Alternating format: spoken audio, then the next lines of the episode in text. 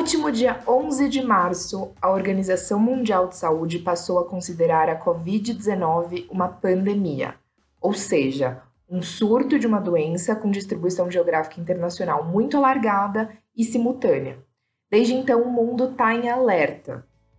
Mantendo a missão e o compromisso do VetSmart como fonte de informação segura e de qualidade, nós voltamos com as últimas atualizações em relação à Covid-19.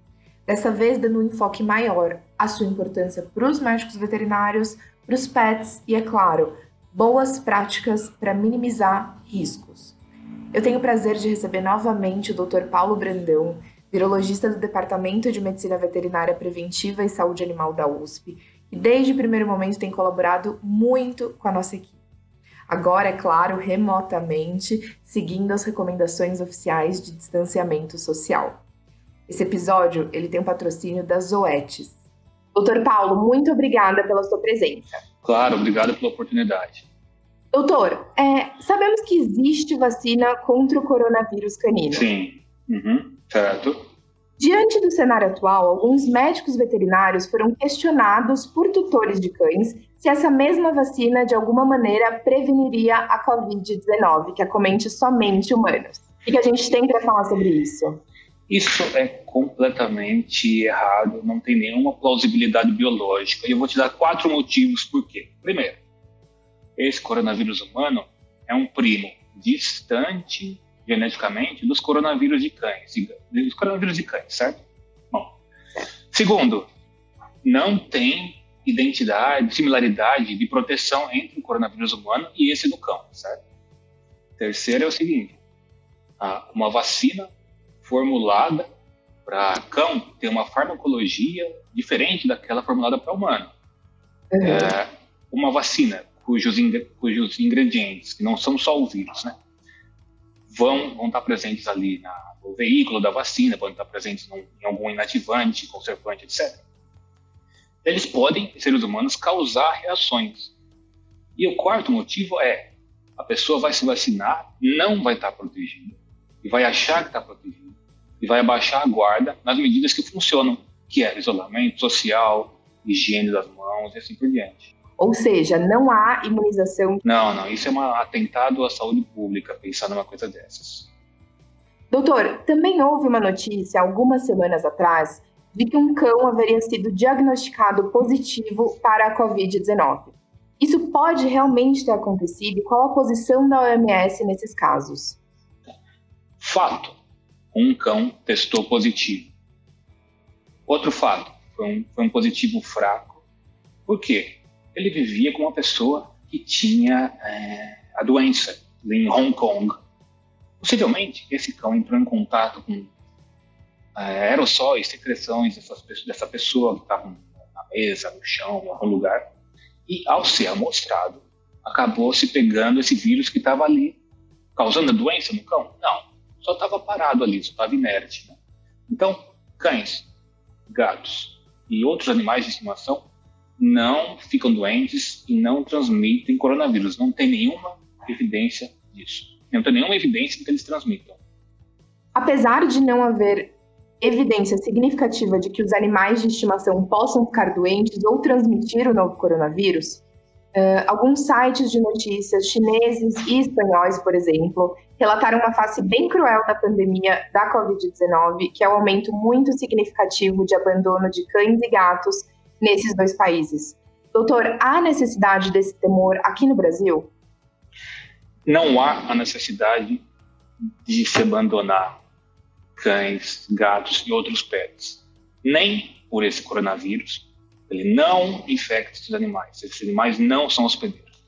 Nem por qualquer outro motivo. Acontece o seguinte: se você começar a abandonar esses animais, além da, de ser crime, além de, de e ser antiético. O que vai acontecer? A população de, de cães de rua, de gatos de rua vai crescer. Aos poucos ela vai se expandir e podem daí começar a voltar outras doenças, como raiva, por exemplo? Que aí sim tem importância como é, zoonose de cães e gatos. Então não tem a menor justificativa para se abandonarem animais. Por esse coronavírus e por qualquer outro motivo imaginável. Nesses casos, doutor Paulo, qual é o papel do médico veterinário na orientação da população em geral e como fonte de informação segura na saúde pública? O médico veterinário tem que saber que ele é, antes de tudo, um profissional de saúde pública. E tem que levar às pessoas essas informações, tem que entender e ser capaz de discernir fake news de fato científico, né? E é, essencialmente é isso: ajudar a educar as pessoas e se detectar é, essas pessoas têm, as pessoas têm alguma doença, têm sintomas dessa doença ou de qualquer outra, ou se os cães têm alguma outra doença notificável, não é o caso dessa para cães, claro, esse é o papel do veterinário. Né? Doutor, com relação aos atendimentos clínicos, os médicos veterinários estão autorizados a seguir com as rotinas nas clínicas e hospitais? Sim, eles estão autorizados. A, a, as informações da pandemia mudam em tempo real as ações têm que seguir essas mudanças. Mas, por enquanto, tudo está normal. Eles são autorizados a continuar trabalhando, certo? Ah, eles têm que verificar o, o, o, as sugestões do, do, do, dos conselhos de veterinária, dos órgãos regionais, depende dos governos regionais, tem ações diferentes, né? Então, isso que tem que ser observado. Mas, por, por enquanto, ok. Então, isso pode variar de uma região para outra do país claro. e esses profissionais eles têm que estar atentos é, sempre respeitando as restrições determinadas pelas autoridades locais, é isso? É isso, e sempre estar tá atentos ligados, porque isso pode mudar de um dia para o outro, de repente. E doutor, quais protocolos devem ser seguidos para minimizar os riscos para os profissionais da área da medicina veterinária?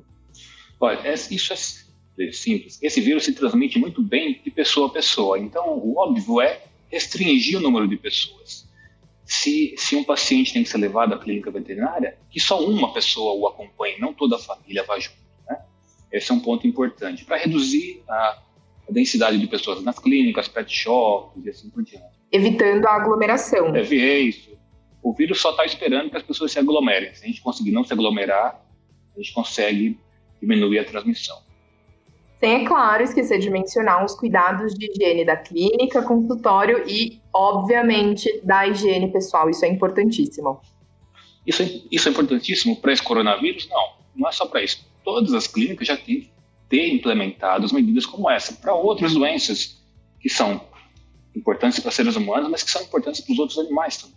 Então, é, é, é essencialmente é, é, limpeza e higiene e, e desinfecção, né? que, que tem que ser desinfectado? Mesa de atendimento, óbvio, bancada, ah, mobiliário do consultório, da clínica, do hospital, né? É, instrumentos, ah, luvas descartáveis, claro, sempre, né? Ah, só na parte de atendimento clínico? Não, na parte de espera, na parte da, de recepção, assim por diante, né? Então, tudo, todos esses ambientes têm que ser é, alvo dessas ações. Não só por causa desse coronavírus, mas por todos os outros micro-organismos possíveis, né? Uh, há recomendação de produtos específicos para a higienização desses ambientes e de utensílios?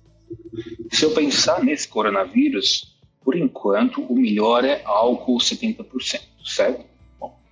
Mas, de um modo geral, você pode usar, pode-se usar água sanitária, pode-se usar clorexidina 2% para as mãos, por exemplo. Ah, desinfetantes comuns que já se usam podem ser utilizados e são eficientes, né?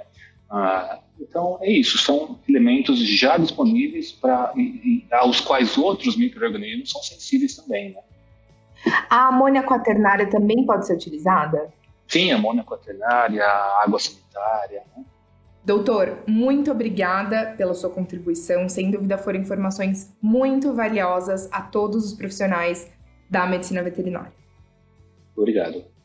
Pessoal, por enquanto são essas as últimas informações. Seguimos com as atualizações constantes. Cuidem-se, cuidem de suas famílias, mantenham-se atualizados, repassem informações precisas aos tutores e à nossa sociedade. Vamos contribuir para a contenção dessa pandemia. Lembrando que, por conta das medidas de prevenção à Covid-19, o VetSmart está disponibilizando algumas de nossas palestras realizadas nos últimos anos. Muito obrigada e até mais!